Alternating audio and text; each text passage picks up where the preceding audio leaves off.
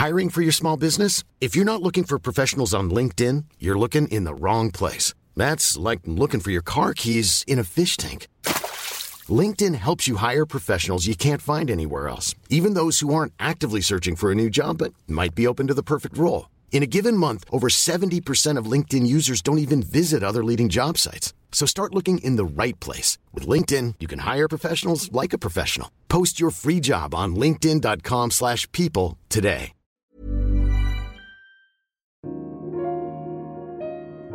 Bonjour.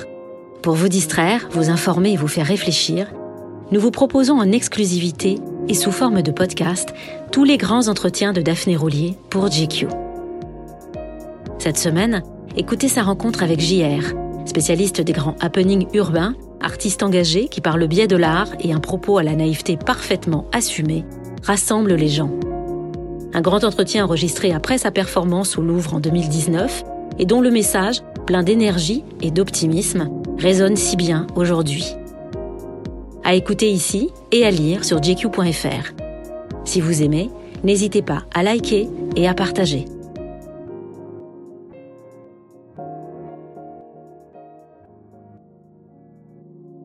JR, bonjour. Coucou Daphné. Que se passerait-il si JR tombait les lunettes? JR ne serait plus JR Euh, en fait, très étrangement, comme tu peux le voir là où j'ai plus les lunettes, euh, quand je colle, quand je, je voyage, etc., je les ai pas ces lunettes. Ce qui, très paradoxalement, euh, amène les lunettes à monter sur mon nez, c'est les, appareils photo ou les caméras. Et, euh, et donc, depuis des années, en fait, je les mets que quand il y a des appareils photo, des caméras. Mais dès que je suis dans un endroit où il y en a pas, je les ai pas. Et souvent, quand je voyage dans des pays où je colle, les gens m'en comptent, ils me rendent compte, en fait, toujours sans les lunettes. Mais dès que d'un coup, ils veulent faire une photo, je remets les lunettes. Alors, c'est forcément la grande question, mais c'est parce que ça me donne une liberté de travail partout dans le monde, dans les endroits où on n'a pas la même liberté. Et aujourd'hui, comme on est dans un monde globalisé, ou si je fais une photo à Paris avec toi, elle sera vue de l'autre côté du monde dans un pays où, d'un coup, si je cherche à rentrer pour aller faire un projet, on peut me reconnaître, puisque bizarrement, je suis anonyme sans mes lunettes et mon chapeau. Absolument. Et Mais par exemple, ça en marche. Turquie, tu as eu des poursuites. On va se tutoyer parce qu'effectivement, on se connaît. Ouais. En, en Turquie, tu as été euh, poursuivi. Mais il y a eu un soutien populaire tel qu'ils ont renoncé aux poursuites. Comme quoi, la notoriété aussi te protège. Oui, mais ça, c'est venu après. C'est ça qui est intéressant. C'est-à-dire qu'ils ont porté plainte, ils ont Qu'est-ce déposé. que tu as fait en Turquie? Bah, en Turquie, j'avais collé des euh, visages de personnes âgées qui racontaient leur vie et euh, rien Istanbul. à Istanbul.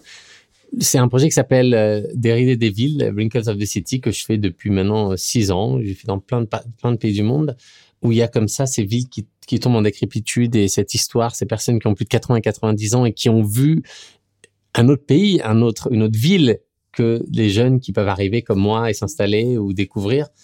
Et Ils euh, ont vu arriver Airbnb. ils ont vu arriver Airbnb, bah, peut-être moins euh, en, en Turquie, mais Ouais. dans beaucoup d'autres pays. Mais euh, là-bas, on avait juste collé ces visages sur des immeubles d'ailleurs où les gens nous laissaient coller, mais la ville n'avait pas donné son accord. Il se trouve que hum, Tu lui avais demandé l'accord? on a essayé de l'avoir, ouais. Ils ont jamais voulu euh, même nous rencontrer. Ouais. Et c'est intéressant, et, je monte toujours tous mes projets pour être prêt à travailler dans la zone grise. La zone grise, c'est la partie où on va pas demander d'autorisation. Mais c'est pas quelque chose que je cherche à faire. C'est quelque chose, si j'ai pas le choix, je vais travailler comme ça. Et donc, pour travailler dans cette zone grise, il faut se préparer avant. Tu peux pas monter toutes les autorisations et puis te les faire refuser et ensuite venir faire la même chose. Donc, ça veut dire que dès le départ, tout est monté sous des faux noms, tout est monté sous des... Mon nom n'apparaît jamais nulle part, ni le nom de mes équipes.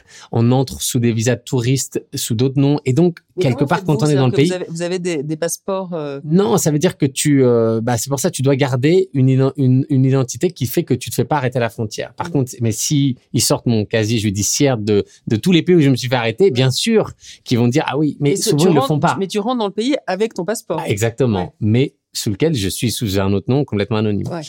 Et euh, Mais sous ton nom, sous ton vrai nom. Exactement. Ça. Et donc, quand je rentre dans ces endroits-là, euh, ils, ils prennent pas forcément le temps de regarder euh, forcément ce que je fais, etc.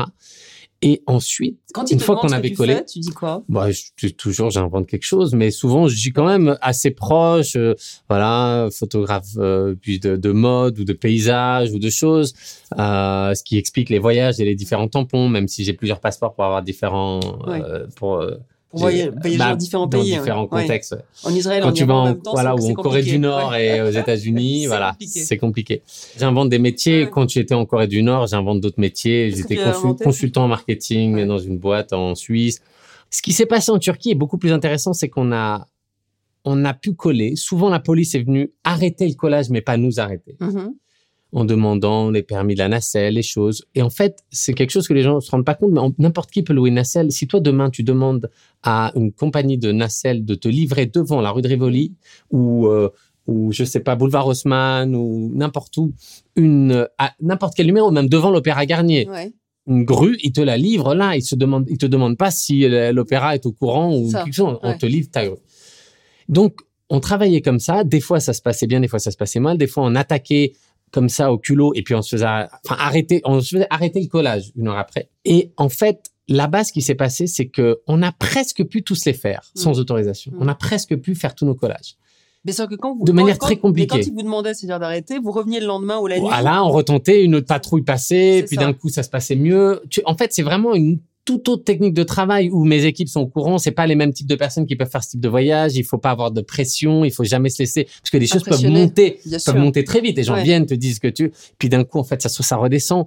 Tu, mais si tu restes calme, souvent ça passe. Et euh, et donc, euh, on fait ces euh, Ces collages. ces collages là. Et euh, là-bas, ce qui s'est passé, c'est qu'après, bien après, la police est venue repeindre les collages. Et alors moi, je l'ai vu une image que quelques mois après sur un de mes collages préférés, qui est, euh, je l'ai là dans, dans le livre, je peux te montrer, et Qui qui, est, représente quoi? Bah, qui représente un homme qui a, euh, de, de profil comme ça, collé sur une façade d'un immeuble, sauf qu'il manque toute la moitié de l'intérieur de sa tête de l'immeuble et tu vois les chambres, les, tous les étages, etc. C'est l'intérieur de sa tête. Et en plus, cet homme rêvé, c'est un mec qui, euh, euh, qui retapait des immeubles parce qu'il est à la retraite, Ouais. etc. et que c'est sa passion. Et il a toujours rêvé de retaper celui-là, mais c'est le hasard complet parce que je demandais pas aux gens où ils voulaient être collés.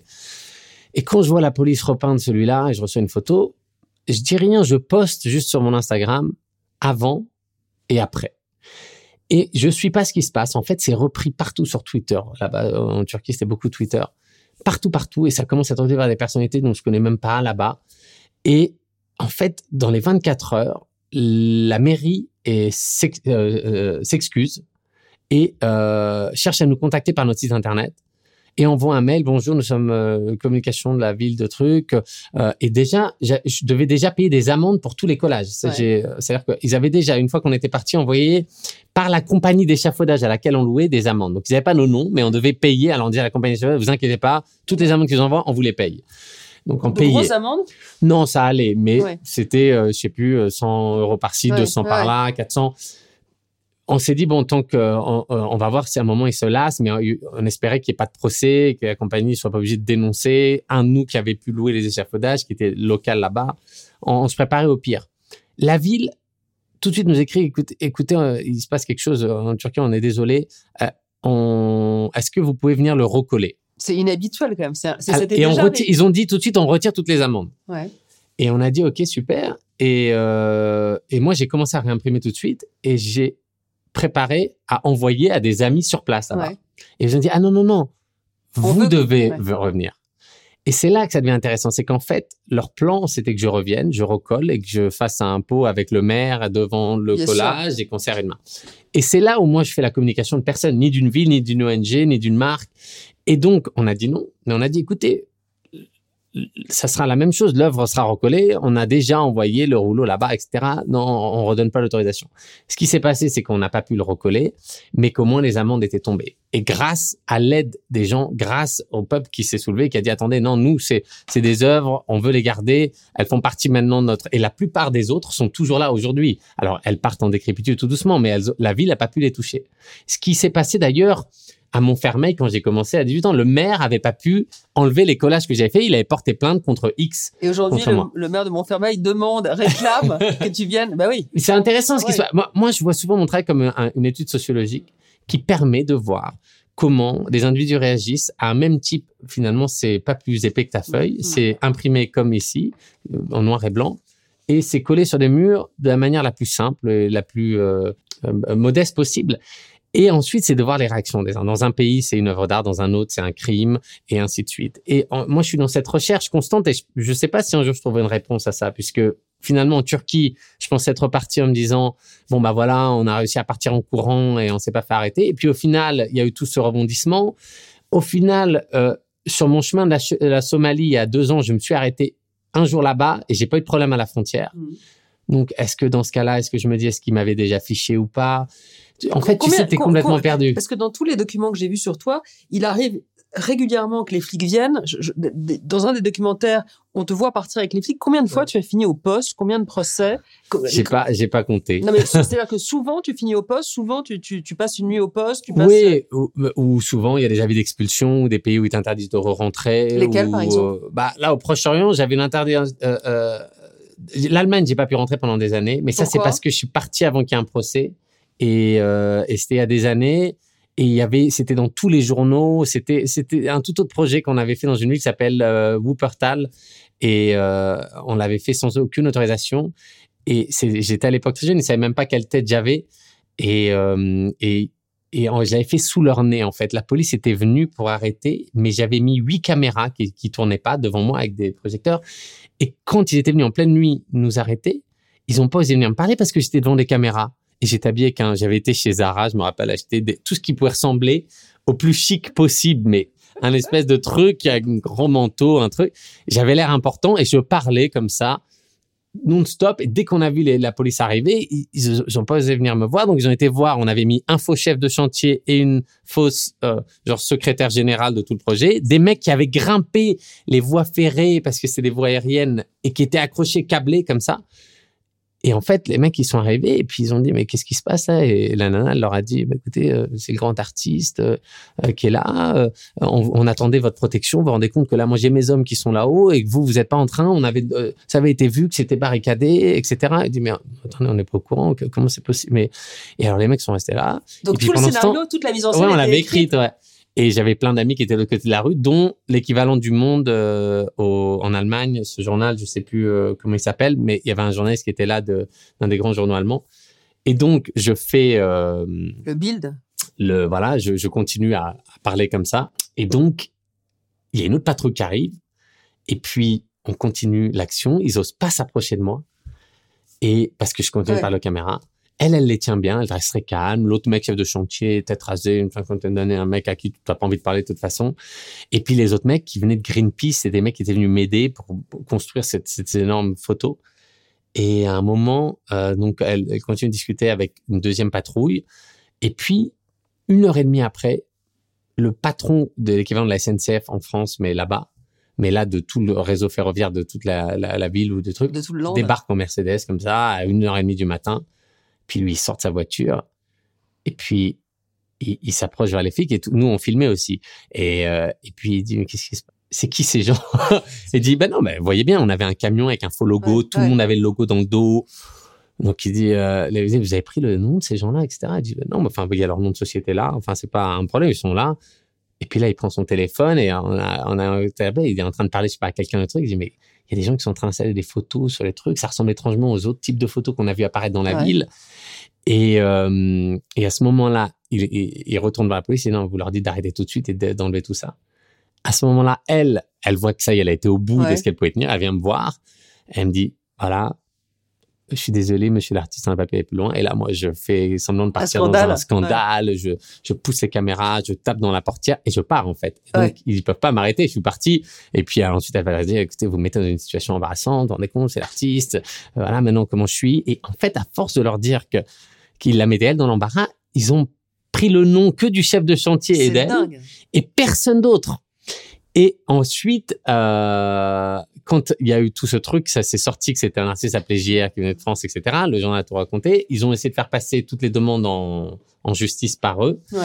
Euh, Donc il y, a eu, il y a eu, il y a eu des suites. Lui, judiciaire. Ouais, judiciaire. Mais ensuite, elles ont été, ils ont fait un vote à la ville. C'était assez intéressant par la presse. Et ils ont fait un vote des gens. Est-ce qu'on doit ou pas euh, poursuivre, poursuivre l'artiste, etc. Et il dingue. Et il me comparait à Gérard J'ai gardé, je crois, de ces coupures de presse. C'était assez intéressant. Et qu'est-ce et, la ville, et la ville. bah, en fait, les gens euh, publics au final, a, a, a, a dit non, mais c'est de la... parce qu'en fait, il y a beaucoup d'artistes qui faisaient des, des choses dans la ville au même moment et ça les a pris par surprise. Personne n'était au courant qu'il allait avoir ce projet.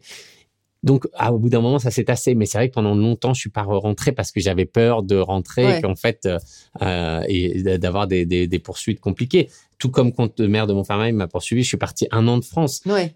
Est-ce qu'il y a eu des procès qui ont été euh, où tu as été jugé? Et Non, mais il y a eu des, il y a eu des amendes où j'ai, j'ai, dû jamais les régler, je pense. C'est Ouais. surtout ça. Et puis il y a beaucoup d'endroits aussi dans le monde où, en, par exemple, dans, dans les favelas au Brésil, ça, j'ai fait le projet en 2008. En 2009, j'ai acheté une petite maison au sommet de la favela. pour, pour construire pour, pour, Pour construire une école. pour, construire une Une école, abriter, exactement. ouais. Techniquement, on a un papier qui dit que c'est notre école, mais en vrai, bon, comme toutes les autres habitations, elles sont illégales. Mais ça, c'est pas le problème, puisqu'on est au même rang que tout le Mhm. monde dans la communauté. Il y a trois ans, j'ai construit quelque chose 15 mètres au-dessus de la, donc dans le ciel de Rio, qui se voit de toute la ville, et j'ai même mis une petite lampe pour les avions. En dur, hein, c'est une, tu peux grimper dedans, c'est une chambre à coucher la plus haute de Rio, qui est dans une lune en- comme ça, en pare-balles, euh, au sommet de la favela. que tu as pu construire comment? Ah, ça, c'est avec une cinquantaine d'hommes qui ont accepté de venir travailler. C'est un endroit encore très violent. Mais ce qui est intéressant, c'est Mais là, par exemple, pas le droit de, de toucher à l'espace aérien. Ouais. Enfin, on n'a pas aucun droit- d'être là-haut. ouais, Et même d'ailleurs, ça peut même être... euh, dangereux pour les. Peut-être. Les, les avions n'ont pas le droit de passer par là, ni les hélicoptères, parce qu'il y a- d'accord. il y, a trop d'armes. Mais la ville a jamais pu venir me dire bon qu'est-ce que qu'est-ce que c'est que ça? Et ça c'est intéressant parce que finalement on est dans la zone grise encore Ouais, ouais. et nous, on a, on l'a fait par contre avec un grand ingénieur là-bas pour être sûr que ça se casse pas la tête. Ça a été fait avec des, des constructeurs. pour- Enfin, la, la maison s'effondrera avant, avant la lune, Ouais. puisque les piliers de la lune traversent la maison sur les quatre étages et vont carrément dans la pierre, puisqu'elle elle est construite sur une pierre la maison. Et donc le truc est ultra solide. Et, et comment les narcos sur place ont pris tes, tes installations tes... Bah Parce que c'est une ville qui est. Qui est... Enfin, c'est la, la, la favela, c'est le Providencia, c'est le bidonville le plus dangereux euh, euh, Ouais, du Brésil. Bah Euh, écoute, c'est tenu par, euh, par des. par ouais, le commando rouge, commando vermelho, qui est un des, une des trois factions, qui est la seule faction des trois à tirer sur la police. Les, les autres font des arrangements. Et c'est là où c'est la première favela du, du Brésil. Mais toi, tu les as rencontrés, ces gens-là? Oui, je les ai rencontrés. Et Ils ont demandé à être rencontrés. alors, en fait, au début, non. Mhm. C'est des femmes de la communauté qui m'ont aidé Mhm. à faire le projet. Mhm. Et une femme qui avait, la première femme qui m'a vu marcher en bas de la favela comme ça, elle avait une soixantaine d'années. Et euh, elle nous a dit, écoutez, euh, vous devriez pas rester là pour votre sécurité, même si vous êtes en bas de la favela, c'est quand même pas bien. Et, mais vous faites quoi? Alors je lui dit, bah, je suis artiste et j'ai ressorti un de mes livres que j'avais de Montfermeil, de, de, de, de Proche-Orient, et je lui ai montré, à cette époque-là, j'avais fait ces deux bouquins-là. Et elle a dit, oh, des artistes, on a tellement besoin d'artistes. Bah, vous pouvez pas monter maintenant, mais demain, viens sans ton sac, sans rien, tu prends tes livres sous le bras et n'importe qui qui t'arrête en train de monter, tu lui dis, je viens voir Rosietch. Et en fait, le lendemain, on est vraiment venu, on a monté. Premier mec armé comme ça, viens voir Rosietch, hop, il te fait un signe comme ça, continue de monter, deuxième, machin. Et jusqu'en haut, et arrivé là-haut, La marraine de la favela. c'était juste une des femmes. Elle vit là depuis toujours, euh, euh, donc c'est- personne ne connaît pas Rosietch. Ouais, ouais. Et je me suis assis avec elle et une autre petite dame qui avait peut-être 70 ans et puis euh, une troisième petite dame qui était un peu plus âgée. Et je me suis retrouvé là à leur montrer mes livres. Alors elle se passait les livres à la table. On s'était mis dans une petite salle et on regardait ça. Mais je me dis, est-ce que je parle aux bonnes personnes? Et en fait, c'est elles qui m'ont dit, euh, Ah, il faut que tu rencontres ce, garçon. Il s'appelle euh, Mauricio. C'est un photographe. Je dis, bah oui, oui, je comprends, mais c'est pas, j'ai pas besoin d'un photographe. C'est plutôt de savoir comment je pourrais coller, etc. Elle m'a dit, oui, oui, il faut que tu le rencontres. Et lui est venu et il s'est assis il avait une quarantaine d'années et il m'a dit euh, euh, lui est le fils du premier trafiquant de la favela, celui qui a il est, il est assez connu son père parce que c'était les trafiquants à l'époque où c'était pas des trafiquants de drogue, c'était en gros le premier euh, euh, le, le, le fondateur presque du crime organisé, mais à l'époque ils étaient extrêmement respectés parce que dans les favelas, c'est une histoire fascinante les favelas comment ça s'est créé. Parce qu'en fait, c'est des gens à qui on n'a pas donné leurs droits il y a 120 ans. Là, cette favela, c'est la première, donc ça donne. Et elle est construite en face du palais de justice. C'est des gens, c'est des guerriers à qui on a dit allez récupérer ces terres dans le nord. Quand vous rentrerez, on vous donnera vos terres. Les mecs ont été, sont revenus. L'État a- dit on n'a pas de terre pour vous. Ils ont dit ah bon, vous n'avez pas de terre pour nous? On va attendre en face du palais de justice. En face du palais de justice, il y a une colline qui s'appelle Providencia, où il y a des plantes qui s'appellent favela. Avec leurs machettes, les mecs, ils avaient tout vu. Personne voulait vivre dans les collines parce qu'il y a ces plantes partout qui sont euh, comme des orties, mais où t'as pas envie de vivre dedans, un peu plus. Et ben, les mecs, ils ont tout coupé. Et puis ils sont installés là. Ils ont dit tant que vous ne donnez pas, on reste face au palais de justice. Et puis ça fait 120 ans, ou même un peu plus, maintenant 125. Et donc ils se sont installés là Ouais. et euh, ils ont construit leur euh, leur baraque en bois d'abord, et puis ensuite euh, euh, en briques. Et et la police n'avait pas le droit de venir dedans puisque donc, la- la musique est née de là-bas, toute la- le- toutes les musiques brésiliennes, etc. Toute la liberté euh, est venue des favelas parce que d'un coup, euh, les autres favelas sont conscients, normal, eux on fait ça, on peut faire ça ici, et puis d'un coup, d'autres favelas sont nées. Sauf qu'il y avait tellement pas de- d'organisation dedans qu'il y avait souvent bah, des viols, des trucs, et puis C'est des zones de gens- non-droit, ouais. Exactement. Et le père de ce Mauricio, un jour, a dit, c'était un petit bandit qui allait braquer des banques et des choses comme ça, a dit avec ses trois, quatre camarades, non, non, il faut que ça arrête de voler son voisin, de trucs. Ils ont été, ils ont été tirés sur les mecs qui étaient accusés de viol, de trucs. Ils ont dit à partir de maintenant, on contrôle rien, personne n'a le droit de se voler entre les uns et les autres. Et, euh, et nous, on reversera une partie de ce qu'on gagne pour, euh, pour la communauté. À cette époque-là, donc lui était un peu le gamin, ce Maurizio, seul, laissé là, à, à, à marcher, pas avoir trop de copains, un peu dans son monde. Et il a découvert la photographie et il a commencé à documenter sa communauté. Et c'est le seul à avoir cette documentation à l'intérieur de la favela. Euh, et lui, Bon photographe? bon photographe, mais surtout un lien incroyable parce que rien lui fait peur, mais c'est un mec très calme. Et quand tu marches avec lui, tu mets des heures à aller d'un endroit à l'autre parce que tout le monde l'arrête. Mauricio, dis-moi, tu veux pas parler à machin Il m'a pas laissé le conduit de l'eau. À un moment, je vais m'énerver. Non, non, laisse-moi, je vais lui parler. Tu sais comment il est. Ça avec tout le monde. Et lui n'a jamais été trafiquant wood puisque son père, c'est forcément le truc que tu te dis non, non, toi, tu restes en dehors de ça. Et, et- et il, il est mort de vieillesse, son père, c'est dingue. Tous les autres sont Ouais. morts à 30 ans, Ouais. à 35 ans. Donc, il y a toute une autre vague qui est venue, mais qui ont toujours eu le respect en sachant l'histoire que son père est celui qui avait commencé. Puis ensuite, ce commando Vermelho est né et eux, c'est euh, la drogue, euh, des jeunes et euh, surtout plus de respect ni pour la loi. Ça, jamais eu tu vois.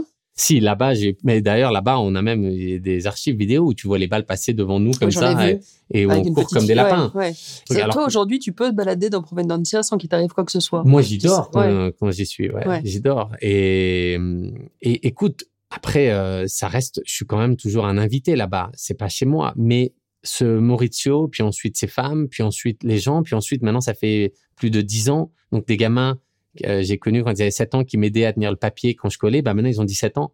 Certains, euh, on a pu les sortir du trafic ou ils ne sont jamais rentrés dans le trafic et bossent dans notre petite école qu'on a montée. Et puis d'autres sont devenus trafiquants et, euh, quand ils voient euh, d'autres, à chaque fois que je sais quand je vais dans certains endroits, puis tu as des mecs qui commencent à me menacer, l'autre dit non, laisse-le, laisse-le, c'est ceux de, l'école. Et, mais je les vois dire aux autres, laisse, laisse-les tranquilles, c'est des artistes, ils, ils, ils vont rien faire. Et c'est intéressant parce que quand on a fait la Lune, c'est là où je me suis dit, la Lune, c'est peut-être le projet de trop parce qu'il fallait 50 hommes qui venaient pas de là. Comment tu construire les ce truc. où- Bah, où en tu fait, il fallait trouver des gens. Non, en fait, l'ingénieur, lui, il n'avait pas peur. Par contre, euh, quand il a fait venir les ouvriers, tous viennent de, de communautés différentes, c'est ça le problème. Donc, il faut pas que les gens de la favela sachent qu'ils viennent, par exemple, d'une communauté. Alors, eux nous le disaient même pas, hein, Mm. tellement ils avaient peur. Donc, personne ne parle sur d'où il vient. C'était un projet de combien de mois, ça? Ça s'est fait, euh, ils avaient hâte de finir, donc ça s'est Ouais. fait en deux mois et Ouais, quelques. ouais. Mais, euh, mais si tu veux, c'est tout comme, euh, comme les trafiquants m'avaient demandé, par exemple, de pas filmer ou photographier. Jamais on filme en photographie. Tu ne transis jamais une règle. Tu es, Mm. dans une autre, t'es dans un autre contexte. Tu parles avec des gens qui pensent pas du tout la même logique que toi, qui peuvent penser qu'un micro c'est une caméra.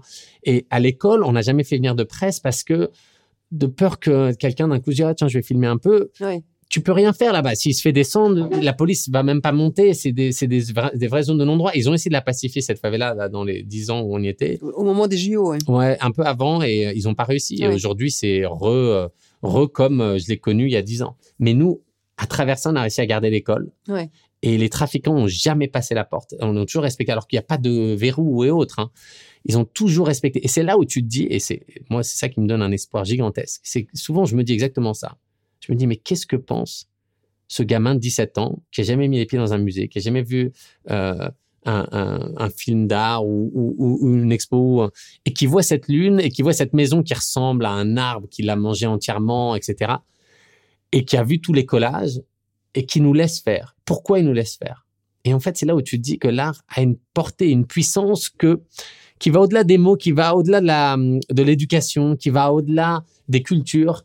Et quand ils le voient, ça les impressionne tellement qu'ils restent à nous regarder et ils nous appellent les fous. Mais en même temps, ils nous ont jamais posé de problème. Euh, J'ai vu aussi vu des, des jours très tristes et très durs là-bas. Et pourtant, la communauté continue de se battre, continue de vivre, continue de se dire non, on peut offrir quelque chose de meilleur à nos enfants. Et je pense qu'il y a tout ça qui fait qu'ils se disent, bah, cette école, on doit la garder.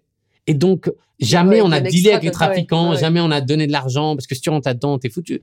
Et à tout moment, s'ils mettaient le pied et disaient maintenant c'est chez nous, je reviendrai plus. C'est-à-dire qu'il n'y a même pas de question. Et ils ont jamais fait ça. Les, les, les seules fois où on s'est fait visiter l'école, c'est par la police. Ils vérifient qu'il n'y avait pas d'armes cachées ou autres. Mais sinon, l'école et même les enfants la respectent. Et, euh, et ça, j'avoue que c'est une énorme leçon. Euh, Toi, toi, tu as déjà eu, cru déjà mourir dans cette, dans, tu, tu as déjà frôlé la mort en, en faisant du, en collant tes photos? Écoute, Est-ce qu'il y a, y a eu un moment, il y a- est-ce qu'il y a eu un moment depuis euh, 20 ans où tu t'es dit, euh, il y en a, il y en a eu pas mal. il y en a, ah, Mais- il y en a eu beaucoup. là-bas à Providencia. D'ailleurs, c'est ce c'est ce qui m'a permis de quand on a collé la première fois l'escalier, tu verras les images où on court comme des lapins et t'entends les balles passer près de la caméra. On se rend pas compte euh, de. On se rend pas compte parce que tu es très calme, tu es avec un enfant. Oui, mais alors ça c'est le premier footage. Ouais, Et ouais. le- euh, non, le deuxième, un an avant. Ce- ces ces archives-là, on avait fait rentrer une équipe de journalistes Mhm. Et le mec il avait fait l'Irak et tout, il dit non, il n'y a pas de problème. Et on avait été prévenir la police de qu'on allait présence. inaugurer. Non, on allait inaugurer la casa. C'était la première fois on inaugurait notre maison. Mhm.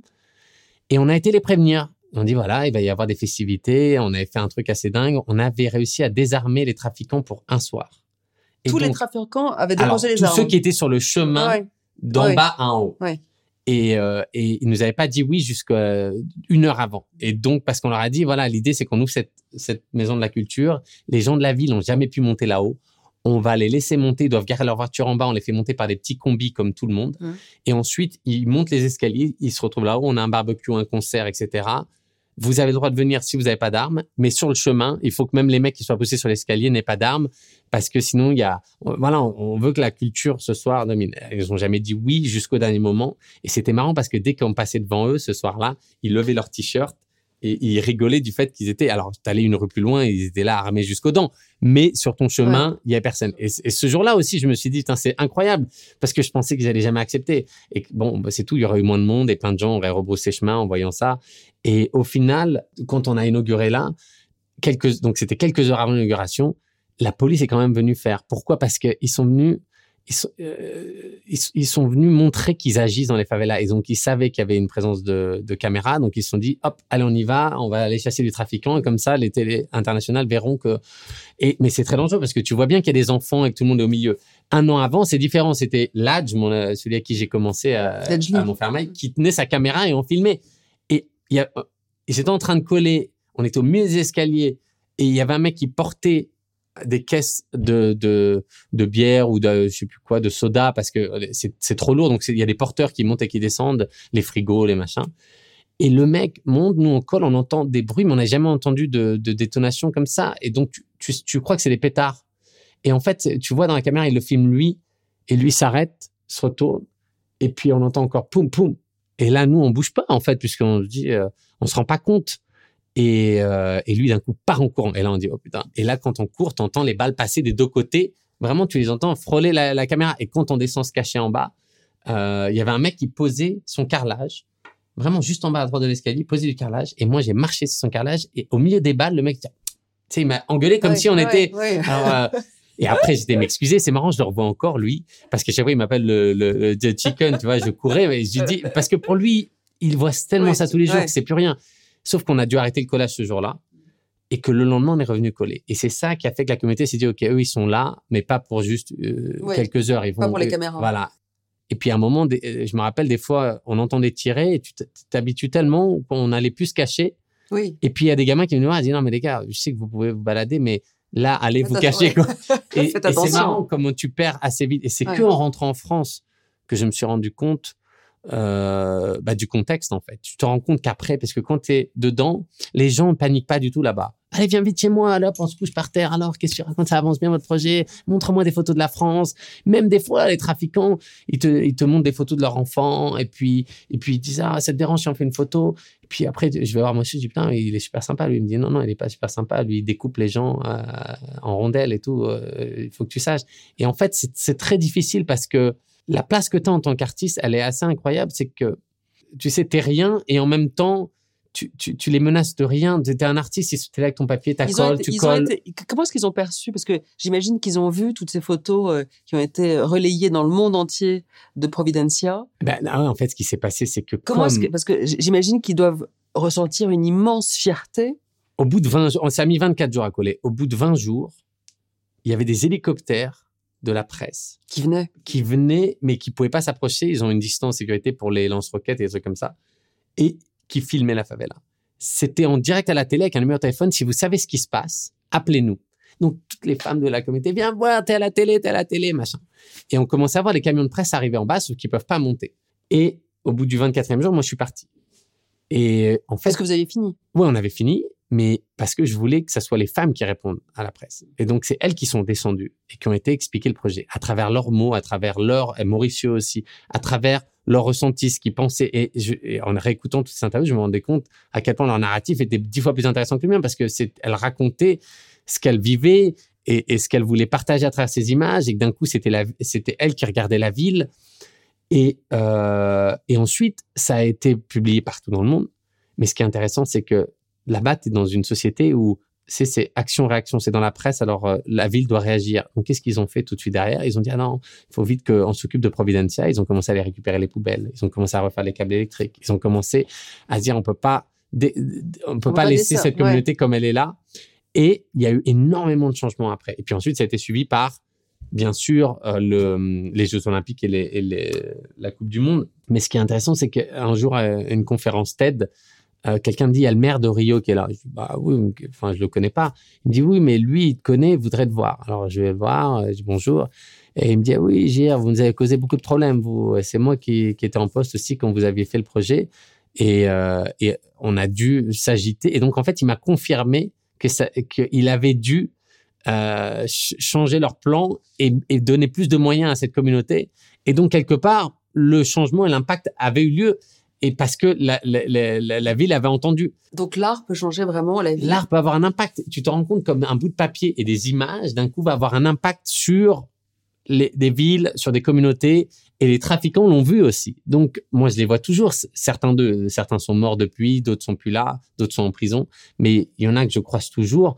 Et, et ils ont bien vu l'impact que ça a eu. Donc, ils savent. Qu'est-ce qu'ils t'ont dit? Qu'est-ce qu'ils te disent, ceux qui sont les survivants? Ils parlent jamais de ça comme ça, mais tu sens qu'il y a toujours ce respect mutuel où ils nous embêtent pas. Et ça, ça veut tout dire, si tu veux. Parce que ça serait facile pour eux. Il y a plein de profs qui viennent, des gens qui viennent de Paris, de Londres, de New York, qui arrivent avec leur petit sac à dos, leur truc. Ça serait facile pour eux de dire, ah, tiens, on va se servir sur lui ou machin. Ils ont jamais embêté personne. Je pourrais faire euh, monter des gens avec, j'ai fait monter même des groupes d'Américains sans appareil photo, sans rien. Et à chaque fois, ils doivent aider la communauté ou un restaurant local ou quelque chose. Mais jamais ils ont est-ce que tu as bloqué. emmené De Niro là-bas? Parce qu'on a le sentiment qu'on est dans un film de Scorsese, de ce que tu racontes. Euh, non, j'ai jamais été au Brésil ou- avec lui. Mais il pourrait. J'ai amené Ouais. plusieurs personnes là-bas Ouais, euh, ouais. dans la favela. Ouais. J'ai fait euh, Sacha Baron Cohen a donné des cours de comédie. euh, Dans, dans, à, à la Casa là, à la Casa, C'est génial. Madonna est montée aussi. Avec toi. Massimo Bottura est venu cuisiner. Plein de gens et, et personne ne les embêtait. D'ailleurs, personne ne les reconnaissait. Et c'est intéressant. Il n'y a pas ce. Des fois, une fois, j'ai même fait monter Anne Hidalgo là-haut. Je lui ai dit, enlève toute ta sécurité, c'était au moment des Jeux Olympiques. Ouais. Si tu me fais confiance, monte dans ce Uber avec moi et on monte là-haut. Et oublie. Et elle a dit OK. Elle est montée. On marchait là-haut, a une journée incroyable. Je disais aux gens, vous savez que c'est la mer de Paris. Il me dit, ah, c'est, c'est bien. Mais tu vois, et ensuite elle est repartie. Et elle a été dire au maire de Rio ce qu'elle avait fait. Et là, il a fait une crise incroyable en disant, mais comment, mais tu te rends compte si tu t'étais fait kidnapper, moi j'aurais rien fait, j'aurais pu perdre mon poste, mais tu te rends pas compte de ce que c'est, c'est impossible, aucun officiel ne peut monter. Et c'est vrai, aucun officiel, ni d'ailleurs journaliste officiel n'a le droit de monter, parce qu'après ça veut dire que Et, la- et Madonna, elle, elle a, elle- tu, tu l'as convaincue de monter là? Ah, elle, euh, elle, euh, tranquille, elle m'a dit comme ça, tiens, euh, est-ce que je peux monter Et euh, je dis ok. Hop, deux heures après, on montait là-haut. Personne ne a- reconnaissait. Non, personne. euh, Après, quelques personnes ont reconnu, mais ils, ils ont, ils ont Ils ont pas réalisé après. Ouais, Non, ils ont réalisé après, en fait. Et heureusement, tant ouais, mieux. ouais. Tant mieux. Euh, on parlait de, de, de tes lunettes et ta casquette. Effectivement, euh, ça t'a évité la prison, euh, l'anonymat. Euh, Aujourd'hui, elle t'évite les bains de foule. Ce qui est drôle, c'est qu'à l'ère des réseaux sociaux et du selfie, dans une société quand même obsédée par la notoriété, névrotique par la transparence, euh, mais en pleine crise d'identité, se planquer, on a le sentiment que quand même pour toi, Ah, C'est le luxe c'est- C'est le ultime. luxe ultime. Mais ça, je ne le savais pas au début. Je l'ai réalisé après. Mm. Et ça, c'est quelque chose quand même où euh, bah, je, je pouvais pas me douter qu'à un moment, les réseaux sociaux, l'ouverture de la photographie, au moment où j'ai commencé la photographie, c'était pas du tout ouvert encore. Je suis arrivé au tout début. Si j'étais né dix ans plus tard, ou plutôt dix ans plus tôt, vingt ans plus tôt, j'aurais jamais pu faire ce que je fais aujourd'hui. La photographie n'était pas accessible. Et euh, c'est vraiment parce que j'ai trouvé cet appareil photo que j'ai pu faire quelques photos, faire des photocopies, les coller. Puis d'un coup, le numérique est arrivé. J'ai dit, c'est génial. Puis ensuite, j'ai pu trouver la manière de, de, de, des imprimantes encore un peu plus grandes et, et, et de manière très peu coûteuse. Mais je savais que cette, liberté d'aller afficher, alors que je savais même pas que les musées, les galeries existaient, c'était un monde qui, pour moi, euh, n'existait pas. J'avais pas fait d'école d'art, donc je connais pas les codes de ce monde. Et l'anonymat, il me permettait juste de me dire, OK, vu que je pars vraiment de zéro, je peux pas me permettre de payer d'amende. Mais vraiment, je peux pas. Donc, à partir de là, il faut que je me protège. Mais je savais pas que d'un coup, on allait arriver dans une société aujourd'hui, euh, tout est sous ton empreinte digitale, euh, ton téléphone, tu le débloques en, par, par, ton visage, etc. Et, et, pour moi, ça marche pas. Je peux pas le faire. Mais c'est le Donc, luxe. C'est le luxe, oui, parce que ça me permet d'être toujours, tu vois, là, je reviens de la Biennale de Venise. Et c'est marrant, je, je, je aller dans les rues sans chapeau, sans lunettes, et je voyais beaucoup de gens que je connais. Et je pouvais m'arrêter que de, euh, euh, vers les gens que j'avais envie de, à qui j'avais envie de parler. En même temps, c'est une façon de construire sa légende urbaine en détournant les, les tu vois, les codes Écoute, à la base, c'est vraiment pas né base, pour ça, mais aujourd'hui, ça a une utilité euh, énorme pour moi, bien sûr. Quels sont les pays où tu n'es pas allé? Non, beaucoup, beaucoup, mais c'est vrai que tous les endroits où je me suis dit, tiens, il faut aller faire un projet, où je suis curieux d'aller voir, j'y étais. La Corée du Nord, il y a quelques années. La Somalie, c'est un des pays où j'avais fait beaucoup de pays autour, mais jamais la Somalie euh, n'a pu y rentrer l'année dernière. Euh, mais il y a tellement de pays où j'ai pas mis les pieds, beaucoup, beaucoup, et, et c'est. Là aujourd'hui, tu aurais envie d'aller en Hongrie, en, en Italie. En... Bah en Italie, j'en reviens là. et J'étais euh, à quelques heures de Rome, euh, chez des paysans qui sont en train de voir Ferrero et Nestlé détruire tous leurs champs sur des hectares et des hectares. En, enfin, ils disent, ce qu'on va te montrer, c'est de la nature, donc c'est compliqué de se battre contre la nature puisque euh, je vais pas te montrer tu sais, un, un, une usine chimique euh, ou quelque chose où c'est facile de dire je suis contre ça. Mais ils mettent des, arbres à quelques centimètres les uns des autres. Ils passent un, engrais chimique sur tout le sol pour détruire chaque plante parce que ils sont très fragiles ces petits noisetiers et d'un coup ils détruisent tout paysage urbain pour. Qu'est-ce que tu peux faire là dans dans ces, eux, ils avaient déjà monté leur inside out, c'est-à-dire qu'avec leurs photos, ils construisent. Donc, j'ai juste été les rencontrer pour parler avec eux. Mais moi-même, ça m'a inspiré à me dire, tiens, il y a d'autres choses à faire là-bas et on a commencé à réfléchir à des idées. Et puis, en fait, c'est intéressant. Plus tu vas, plus tu avances et plus tu comprends à quel point, en fait, tu peux résumer ça de manière très basique. Si tu le vois dans un débat télévisé, très vite, tu vas dire, oh, je sais plus, attends, de quoi on me parle, machin. Et d'un coup, quand tu les vois, quand tu es là sur place et que tu vois ça, tu te dis, bah oui, en fait, c'est, ça paraît fou qu'on est en train de perdre euh, pour une agriculture unique où on va toutes les pommes sont de la même variété que toutes les choses trucs on est en train de perdre les hommes qui sont en train de les derniers hommes qui sont en train de, de produire ce qu'on a envie de manger et ce qui nous gardera en bonne santé on te sollicite souvent comme ça pour que tu viennes euh, construire un projet autour d'une cause bah, euh... Ça arrive, mais notre manière de fonctionner, elle est différente. On, on, on initie les projets et des fois, oui, quelqu'un vient me voir et ensuite, euh, si ça coïncide avec le projet sur lequel je suis, je dis ah oui, j'aimerais beaucoup aller voir et euh, comment vous contacter, comment faire. Et il y a beaucoup de projets qui sont partis comme ça, mmh. mais il y a aussi plein de gens qui nous écrivent et malheureusement, je peux pas ouais. répondre à tout le monde. Euh, la vie de JR est un jeu de piste. Ta vie est un jeu de piste. C'est vrai et, et, euh, et, et je m'en amuse parce que au final, tu te rends compte que tu as aussi une très grande liberté mmh. quand on te juge par, pour ta personne, non pas pour là d'où tu viens. Et c'est quelque chose dont on se rend pas trop compte, puisqu'en France, on a toujours, besoin de savoir où tu as grandi, de quel milieu tu viens, etc. Là-dessus, finalement, j'ai pas vraiment de secret. Mais ce qui est intéressant, c'est vivant aussi à New York depuis 9 ans, je voyage dans beaucoup de pays dans le monde où on peut te demander en fonction si en Israël ou en Palestine, que tu sois en Somalie ou en Corée du Nord, qui tu es à qui tu t'affilies. Et quand on ne sait pas, bah, quelque part, on t'accueille les bras grands ouverts parce que il y a cette présomption d'innocence finalement. On, te, on, ne te juge pas. Et, euh, Mais et en, travaillant, en travaillant cette interview, j'ai lu énormément de choses qui sont des contre-vérités. Oui, mais parce mais, que mais parce dire. que les gens inventent. Ouais. Oui, les gens inventent plein de choses et et ça ça m'amuse. Et, euh, et, et quand je vais dans des pays, au final, tu, tu, ne corriges jamais. Non, et les gens viennent et me demandent en fait. Et Mm. puis je parle avec eux. J'ai j'ai le final, sentiment que tu as fait de ce proverbe chinois le lieu le plus sombre et, et toujours sous la lampe, le tien. C'est un de tes motos.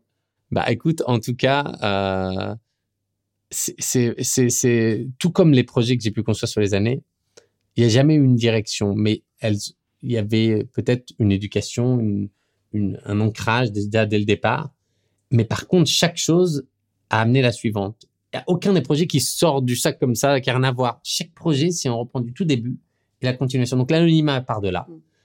Mais aussi les rencontres, les pays, de chaque conversation, tu vois, de- d'avoir commencé des banlieues. Puis dans les banlieues, on parlait beaucoup du Proche-Orient. J'étais au Proche-Orient, du Proche-Orient, je me suis dit, bah, attends, c'est la première fois que je vais si loin. Qu'est-ce qu'il y a plus loin? Puis j'étais euh, au Libéria, en Sierra Leone, dans tous ces pays. Puis d'un coup, je me dis, attends, mais qu'est-ce qui se passe au Brésil? J'en entends parler à la télé. Puis d'un coup, je me dis, mais qu'est-ce qui se passe avec tous ces gens qui veulent voyager? Puis ainsi de suite. Et en fait, de chaque projet, amener le suivant. Et je suis toujours dans cette même. euh, J'ai l'impression d'a- d'avoir toujours euh, 15 ans Mm. et de ne savoir pas plus, euh, juste d'avoir envie de rencontrer plus de personnes. C'est vraiment là où, où je me place et où je garde quelque chose que j'entends souvent aussi, la naïveté dans mon travail. J'espère ne jamais la perdre parce que je pense que c'est ça mon passe, c'est le fait d'arriver et les gens voient bien que j'y connais rien et donc c'est eux qui m'expliquent. Mm. Et qui est un langage universel par ailleurs, qui touche aux tripes. Bien sûr. Mm. Donc voilà, cette, naïveté-là, j'espère ne jamais la perdre parce que elle te donne euh, un- une liberté telle euh, parce que tu restes curieux en fait. Et ça, Agnès l'avait encore à 90 ans et, euh, et c'est c'est magnifique. Et c'est peut-être une des leçons que je garderai, où je me rappellerai chaque matin à mon réveil, de rester curieux, de rester enchanté de tout, même dans des situations où on te ramènerait dans le, dans le noir, dans le sombre, Ouais. euh, aller toujours chercher la lumière. Et en tant qu'artiste, on doit, sinon on est perdu, on doit rester les utopistes. Tu tiens à ton anonymat euh, relatif, mais tu tiens en tout cas à, à- à ce qu'on dise peu de choses, à ce qu'on sache peu de choses sur toi. En revanche, tu luttes contre l'anonymat, la violence des cités, les discriminations, les préjugés, le racisme. Euh, tu rends visible l'invisible, tu starifies euh, les sans-grades, les exclus, les femmes, les migrants, les invisibles. En fait, tu amènes l'art là où il n'a pas le droit de citer et tu fais dialoguer ceux qui se tournent le dos. Euh, au fond, tu forces chacun à voir cet autre qui lui ressemble. Tu es mûr pour le prix de la main de la paix. Non. Et tu sais d'ailleurs, je- c'est c'est- c'est une. Je pense que Non, mais c'est vrai, tu fais dialoguer. oui, et c'est ça qui m'intéresse de Mm. faire dialoguer. C'est là le cœur de. Mais à tout niveau, quand on a fait le Louvre il y a quelques semaines, l'œuvre n'était pas visible parce que je voulais que les gens regardent les gens dialoguer. Mais ça, c'est quelque chose que. Alors ça, effectivement, on va en parler parce que cette œuvre était très, très éphémère. Ouais. Et on te l'a beaucoup reproché. Elle a été visible trois heures. Non. Tout est pour tout. Ah si, si. Non, non, non. Mais d'ailleurs, tu sais, on l'a, on l'a filmé en. On a le time lapse exact de la. Écoute, non, mais ce qui la- est vrai, ce qui est, Non, mais ce de qui est la- vrai, c'est que de l'art est devenu un produit de consommation comme un autre. Tu vois, parfois à durée de préparation extrêmement courte. Je pense que ton anamorphose de la pyramide du Louvre n'a été, je- tu me corrigeras, mais n'a Ouais. été visible que peu de temps. Euh, et et d'ailleurs, je me demandais quelque chose. Une œuvre détruite en quelques heures, est-ce que c'est le symptôme ou le miroir de notre société? Non. En fait, regarde, il y a quelque chose. Il y a trois ans, quand j'ai fait la pyramide, Mhm. euh, que tu as fait disparaître cette que j'ai fait disparaître. Là, tu l'as fait réapparaître. on n'a pas pu coller, on n'a pas pu faire participer les gens. On a collé Mm. la pyramide Mm. et euh, les gens pouvaient venir voir. Donc, tu avais des lignes de gens qui venaient prendre la photo. Et dans cette ligne, les gens se parlaient. Mais c'est tout. Tu pouvais pas participer ni toucher la pyramide. Tu venais prendre la photo. Quand ils sont venus me voir trois ans plus tard, ils m'ont dit cette fois-ci, on veut que tu refasses un projet. J'ai dit OK, mais cette fois-ci, je veux impliquer les gens.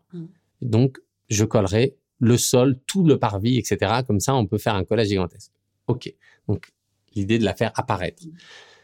Le projet a été annoncé du 25 au 31 mars pour que l'œuvre tienne du 25 au 31 mars. C'est ce qui s'est Ouais. passé heure par heure, minute par minute jusqu'au bout. Et on a le, c'était en live, hein, il y a un Facebook live, tu peux revoir toutes les vidéos Mais le et projet, tu vas voir le la. projet restait parce que moi j'ai le sentiment Ah oui, que oui, euh, mais dès mais- l'instant tu as fini de coller, ça, ça les vient- gens sont venus déchirer. Ah, exactement. Alors, du 25 au 20, on a mis quatre jours à coller, au 29, Mhm.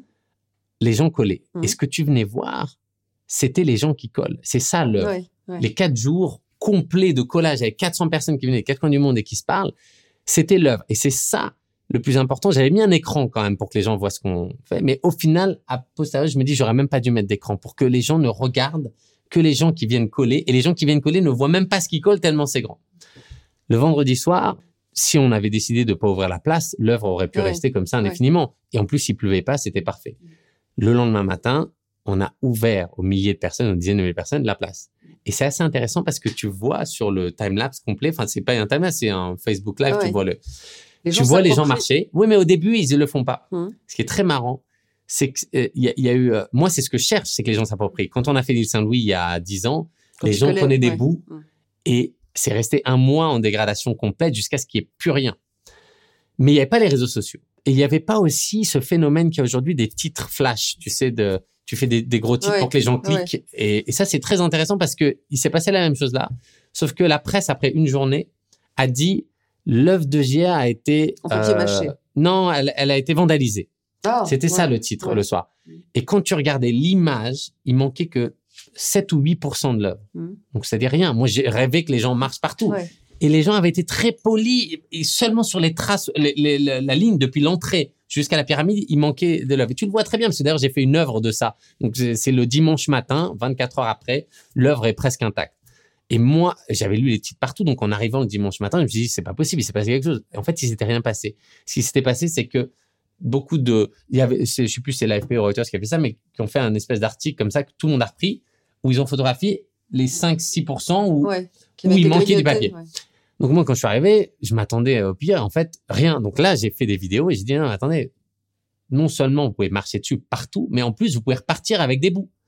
Et là, cette journée du dimanche a été incroyable parce que c'est là où tu vois la force et pour moi la, la chance que j'ai de pouvoir communiquer directement avec mon public, c'est que les gens se sont dit ah bah oui d'accord, Ouais. on peut le faire. Et puis d'un coup, et là on a tout filmé. Les gens qui sont commencé à prendre. euh, J'ai un petit film là qu'on a presque, on va on va mettre en ligne dans quelques jours où tu vois les gens prendre des petits bouts d'autres gens, le mettre dans un truc d'autres gens pas comprendre, Ouais. moi parler avec les gens et dire des gens qui me disent c'est génial, merci pour ce bout et d'autres disent mais pourquoi, mais vous vous rendez compte de ce bordel, etc. Où va tout ce papier?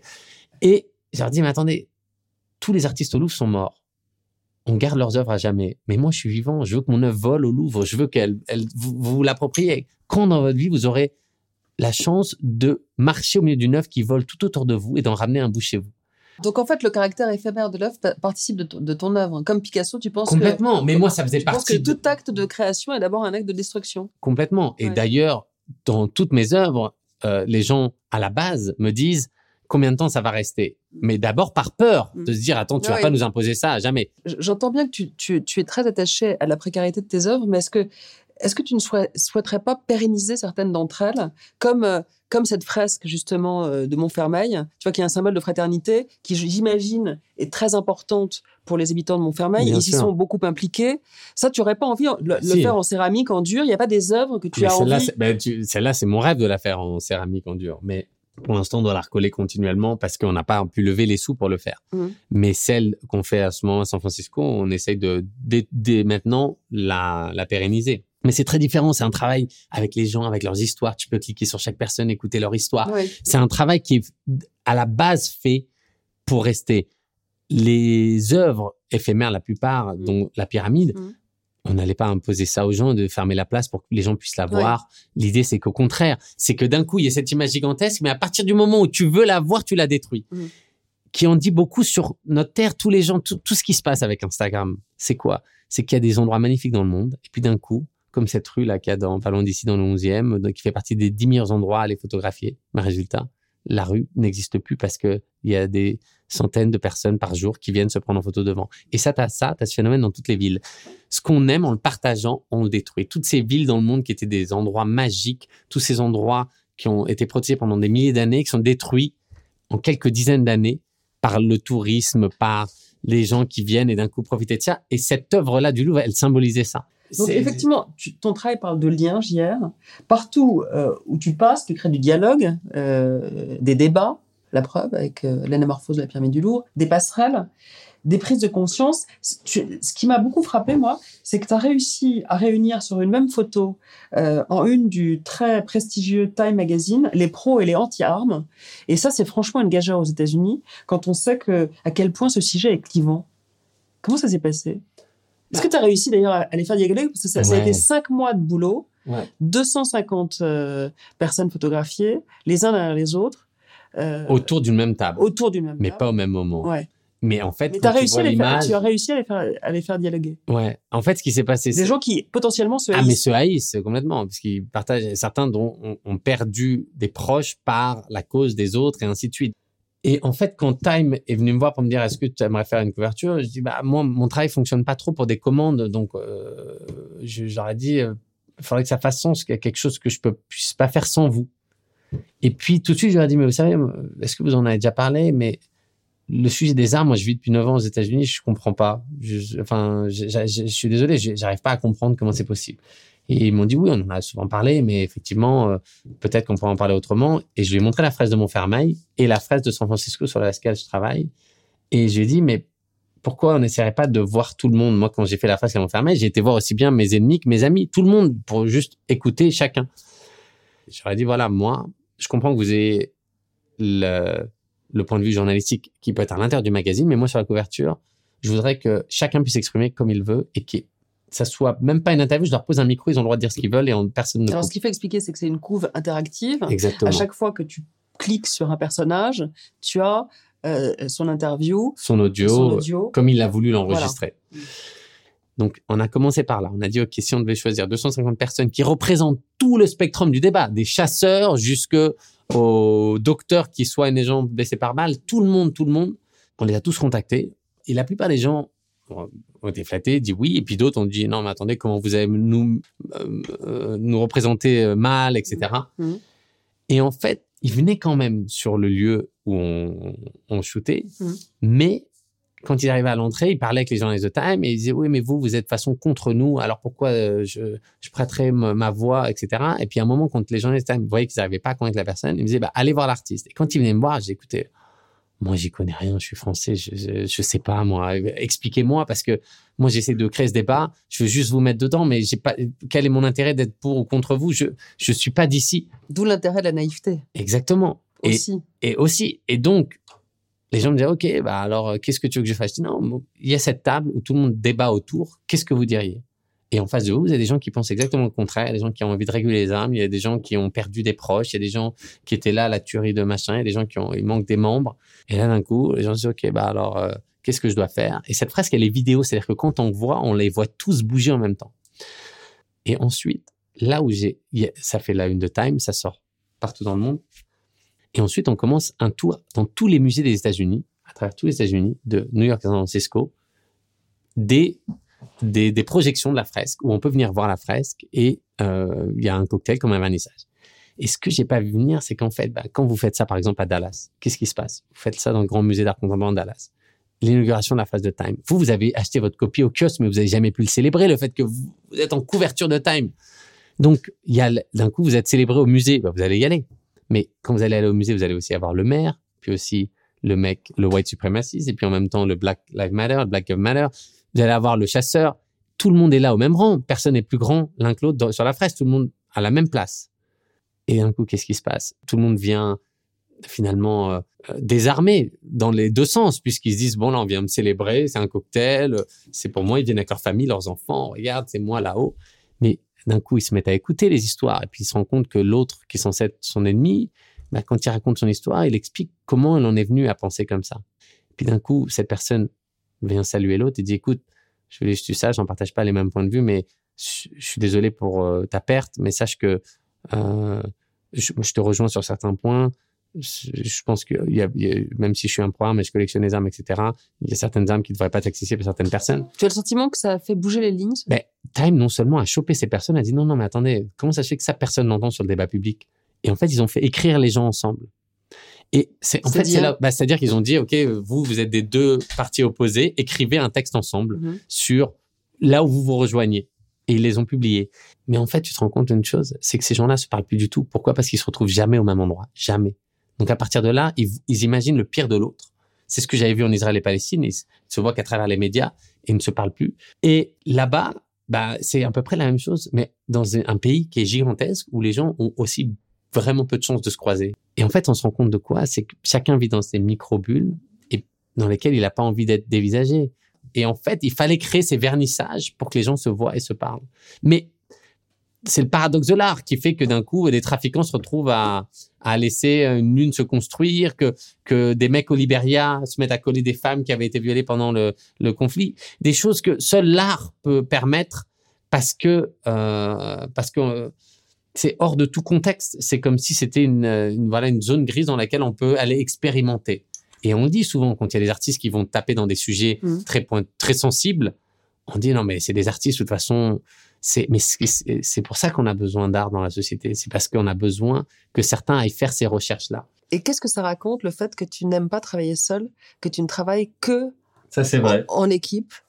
Ça, je pense que ça raconte beaucoup de ma personnalité. Parce qu'on a euh, le sentiment que chez toi, le collectif, c'est un mode de vie. hein. Oui, de vie, de travail. euh, quand on a fait euh, même encore le Louvre il y a deux semaines, c'est génial de commencer à découper et à coller avec des gens que tu connais pas, qui Mhm. se connaissent pas. Mhm. Et pourtant, ce- dont tu te rappelles quand tu viens coller, c'est pas de l'œuvre, c'est de, ce- des gens que tu as rencontrés. Et ça, je l'ai vu sur tous mes collages. Les gens disent pas, mon Dieu, j'ai collé l'image la plus magnifique. Ils rentrent chez ils disent, j'ai rencontré cette dame, elle vient de là-bas. C'est incroyable, sa vie. Attends, je te raconte. Et on se rend compte qu'on a plus, on plus d'expérience comme ça. On va rencontrer des inconnus. Il faut les provoquer. Maintenant, il faut monter des projets gigantesques où tu reconstruis la pyramide du Louvre pour que tu croises le mec qui habite à quatre rues de chez toi ou qui vit dans une autre ville à qui tu parlerais jamais. Pourquoi? Parce que grâce à ton téléphone, tu vas directement au point où tu dois aller. En fait, tu- Tu parles directement à la personne à qui tu dois parler et tu pu ces rencontres. Donc en fait, en réalité, tu, tu- tu recrées du lien. Là où, là, dans des sociétés où le lien ne fait que se déliter. Exactement. Et d'ailleurs, c'était aussi le sens des religions. Le mot religion, c'est religo, c'est créer du lien. Toi, le principe, c'est de financer euh, euh, 90% de tes projets euh, grâce à la vente de 2% de, de ta production en galerie. Euh, tu étais à sec quand tu as décidé de, de partir sur les routes de France avec Agnès Varda? Alors, quand on- non, mais les- chaque projet est monté différemment. Et euh, avec Agnès, ce qui était assez marrant, c'est que il faut, il faut se le dire, on n'avait pas de projet. Notre projet, c'est qu'on avait eu un coup de foudre l'un pour l'autre. Mhm. Mais on pouvait pas dire ça aux gens. Et nous-mêmes, on pouvait pas se dire. On venait de se rencontrer trois jours plus tôt. Donc, on se dit, OK, faisons un petit film.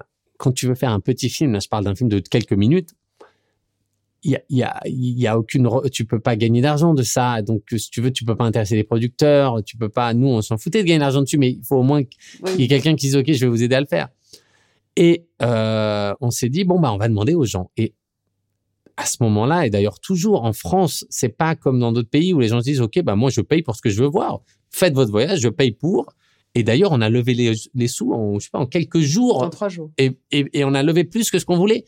Les gens qui ont mis l'argent ont tous reçu quelque chose en échange, ont payé pour ce film, et euh, c'est les meilleurs producteurs que tu puisses imaginer. Alors bien sûr, après, la fille d'Agnès Rosalie est devenue notre productrice, et ensuite, des producteurs sont venus petit à petit. Et on a pu compléter le budget. Mais je trouve ça génial que ça soit 600 personnes qui au début ont dit, nous, on n'a rien à foutre de ce que vous faites, mais faites-le et on vous aide. Et puis on a, euh, on a fait notre voyage et puis Alors, les- justement, Qu'est- Qu'est-ce que tu as appris de ces pérégrinations ambitionnières avec Agnès Varda? Qu'est- qu'est- Qu'est-ce qu'elle t'a légué de plus précieux? Euh, bah, je pense vraiment en y repensant que il faut pas prendre le beau pour acquis, il faut le chercher partout. Mais pour le chercher, il faut prendre le temps de le chercher. Ça veut dire que à chaque moment que tu t'assois quelque part, et l'exemple de, de s'asseoir dans un restaurant, parce qu'on le faisait trois fois par jour quand on passait notre temps à voyager, à chaque fois de s'asseyer, moi je pensais que à manger, euh, vite la carte, euh, où est le pain, le beurre. Elle disait, oh mais regarde ces petites dessous de tasses comme ils sont beaux. Oh là là, mais regarde ce bois, mais t'imagines comment ils font pour courber le bois comme ça, c'est quand même incroyable. Et la touche, ce bruit, c'est d'une légèreté. Et hop, elle fait ça avec la plante, avec le truc. Regarde cette petite nappe. Oh mais regarde ça, comme c'est moche. Et donc là-haut, mais alors, elle prenait le temps de contempler, de regarder. Et c'est marrant parce que ça fait une espèce de petite pause dans le temps. Et puis en fait, c'est de ça dont tu te rappelles à la fin du déjeuner. T'as oublié de ce que t'as mangé.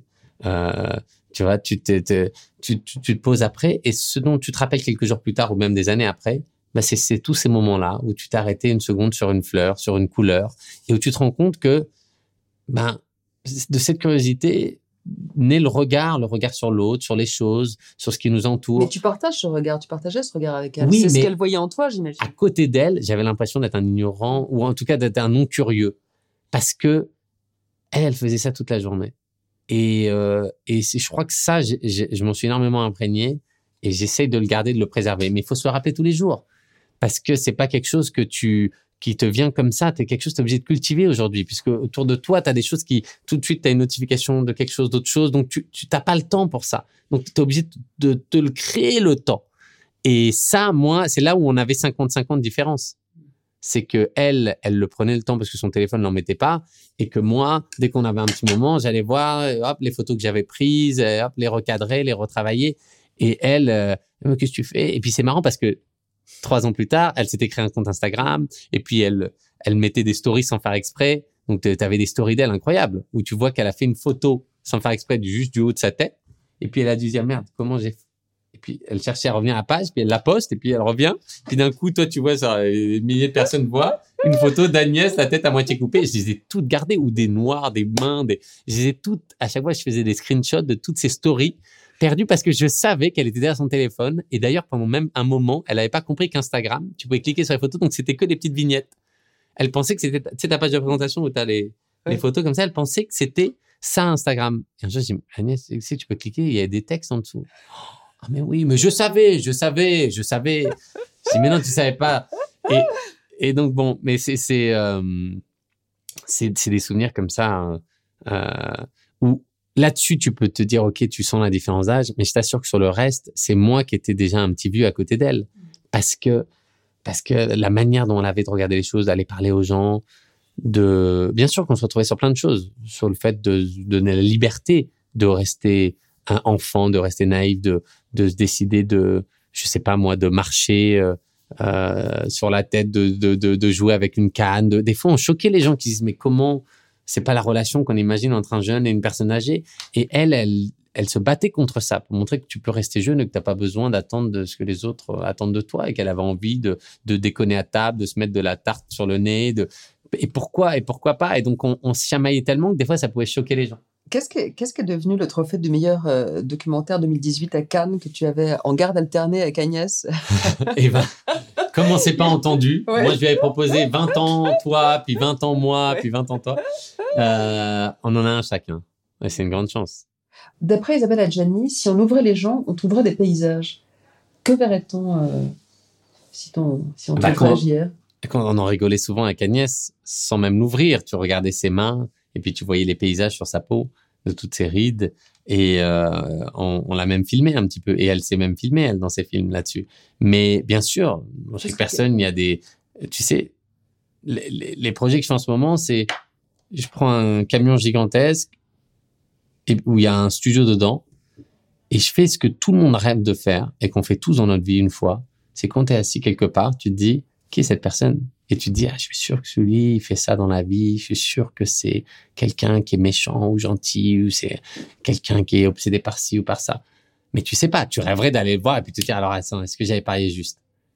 À quel moment tu vas oser le faire, tu vas te lever de ta chaise pour aller le faire, demander à la personne et lui dire c'est quoi ton histoire, mais qui vous êtes, mais pardon, mais, mais en fait, ces projets de fresques, qui est génial, c'est que tu vraiment, tu regardes quelqu'un, tu lui dis, excusez-moi, est-ce que vous voulez faire partie de ce projet, mais c'est quoi, mais pourquoi? Alors voilà, on représente chacun, représenter comme il veut, comme il souhaite. Alors, euh, qu'est-ce que vous faites? Vous êtes qui, vous?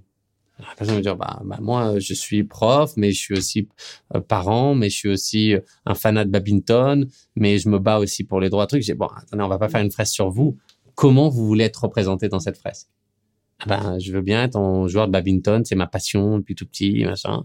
Et d'un coup, il va s'habiller, il va se mettre en truc, il va prendre sa raquette, et tu vas faire voler un truc.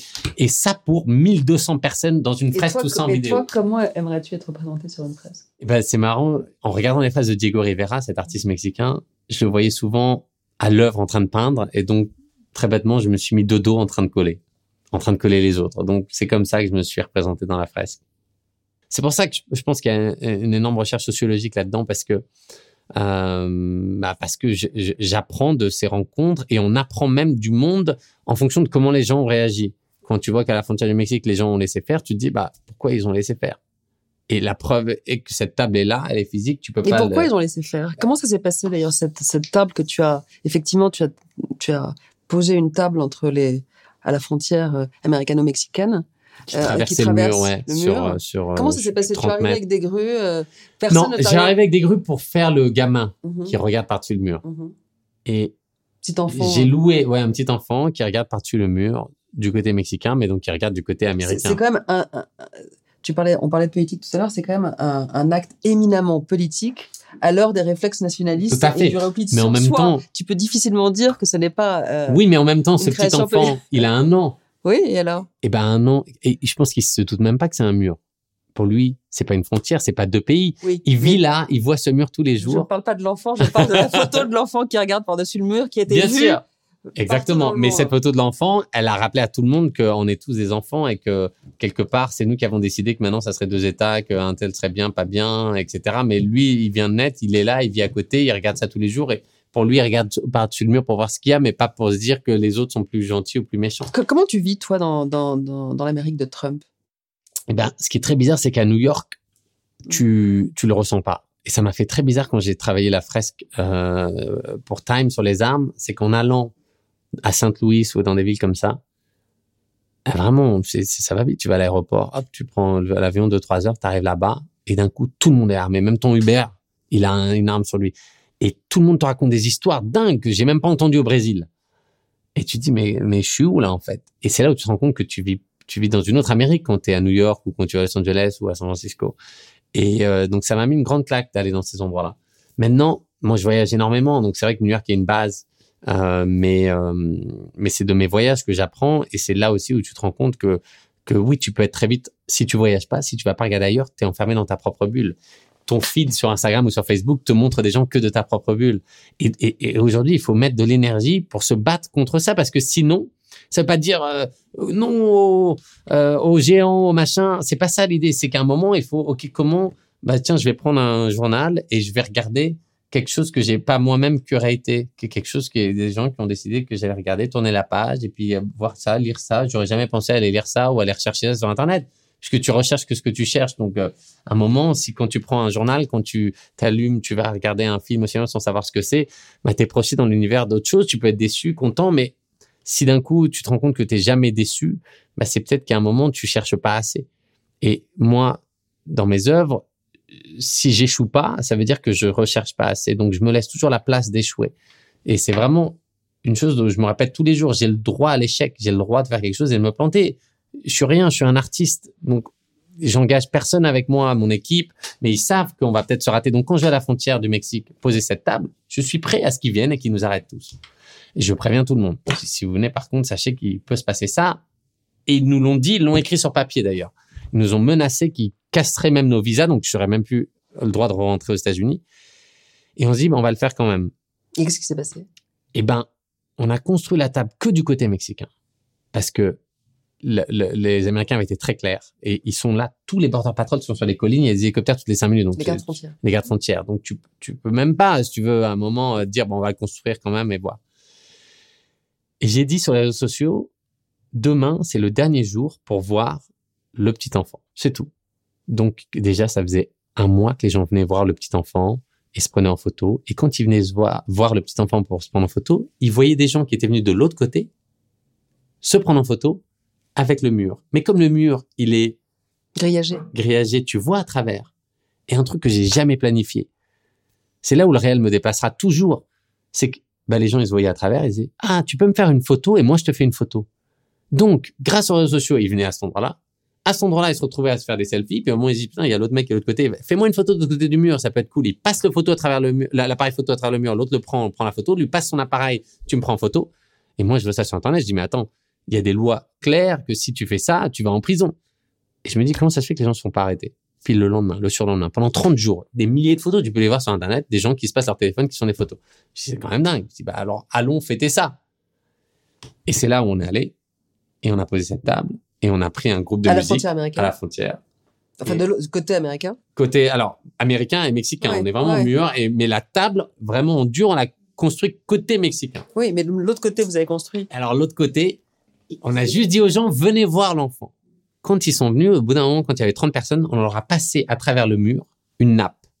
Cette nappe, elle complétait l'autre regard de la table. Ils l'ont posée au sol et en trois minutes, ils se sont tous assis, on a passé les assiettes. On a mis il y avait cinq mecs qui attendaient dans une voiture, qui sont descendus avec leurs instruments. Cinq autres qui étaient déjà, qui font partie du même groupe, qui étaient côté mexicain, ils ont commencé à jouer la même musique, puisque tu entends à travers le mur. Et on a commencé à partager la même nourriture, la même eau. Et on s'est dit, OK, on a peut-être que cinq minutes, dix minutes. Puis d'un coup, le temps passe, le temps passe, le temps passe. Puis au bout d'une heure et demie, on est toujours là à manger, avec la musique, à célébrer. Et je regarde les collines comme ça, je dis, c'est pas possible. Que, enfin, je veux dire, ils doivent nous regarder et décider de pas venir nous arrêter parce que il y a aucun moyen qu'on fasse ça et que, comme par hasard, il y a personne. Et au bout d'une heure et demie, un des border patrol est venu. Et je sais pas si tu l'as vu, cette image où on prend le thé. J'ai dit aux gens, bah, emmenez-le moi parce que je prends la responsabilité du projet, mais j'étais côté mexicain. Donc, en même temps, ils pouvaient pas m'arrêter. Et on se voit à travers les barreaux. Et je dis. Et vous trinquez. Et je lui dis, voilà, est-ce que tu veux prendre un peu de thé avec moi? Et il a dit, OK. Et quelqu'un filmait ça avec son téléphone. Et après, je dis, euh, je lui explique et tout. Et il me dit, non, mais moi, tu sais, j'ai aussi de la famille de l'autre côté, donc je comprends. Et euh, c'est juste que, voilà, euh, il faut, faut pas tarder, il m'a dit. Je lui dis, OK, je comprends. de toute façon, on a fini. et je lui dis, est-ce que, est-ce que je peux, cette vidéo-là de ce moment où on a trinqué, est-ce que je peux la poster? Il me dit, oui, poste-la. Je dis, non, non, mais est-ce que tu es sûr? Parce qu'on voit ton badge dessus et je sais que ce que tu as fait là, t'as pas le droit de le faire.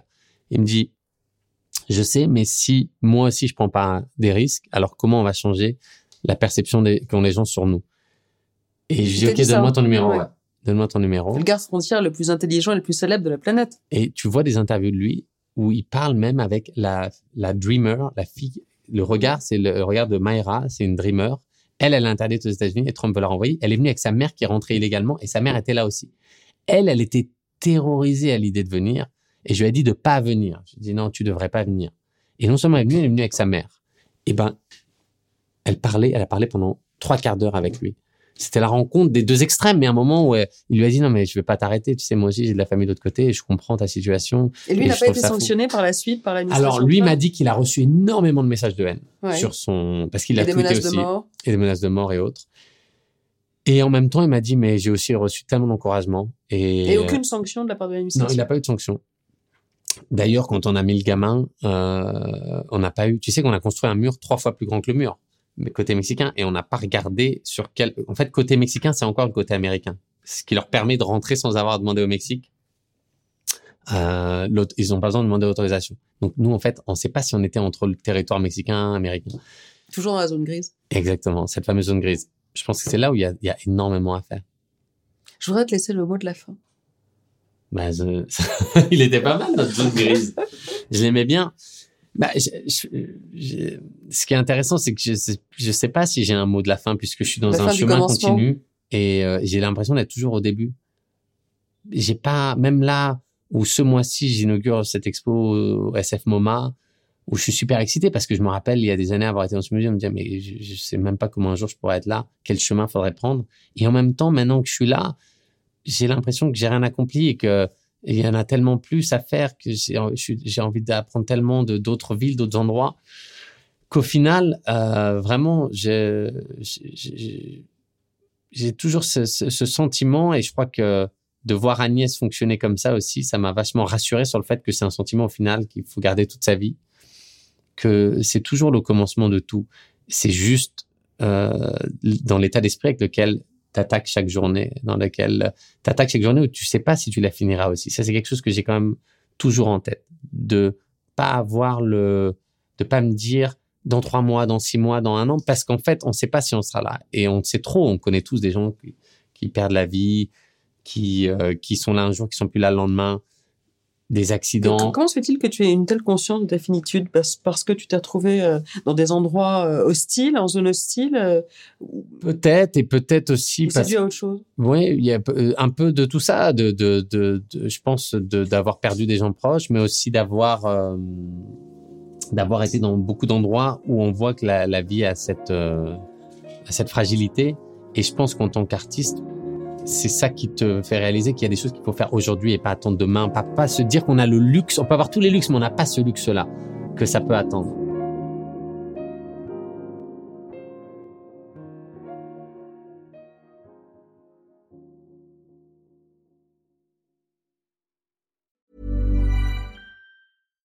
When you make decisions for your company, you look for the no-brainers. And if you have a lot of mailing to do, Stamps.com is the ultimate no brainer. It streamlines your processes to make your business more efficient, which makes you less busy. Mail checks, invoices, legal documents, and everything you need to keep your business running with Stamps.com.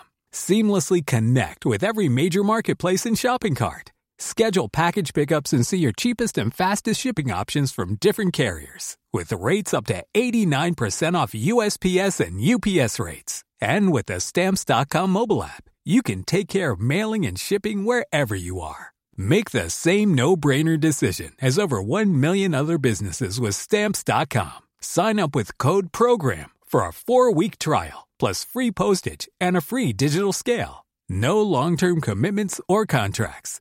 That's stamps.com. Code program.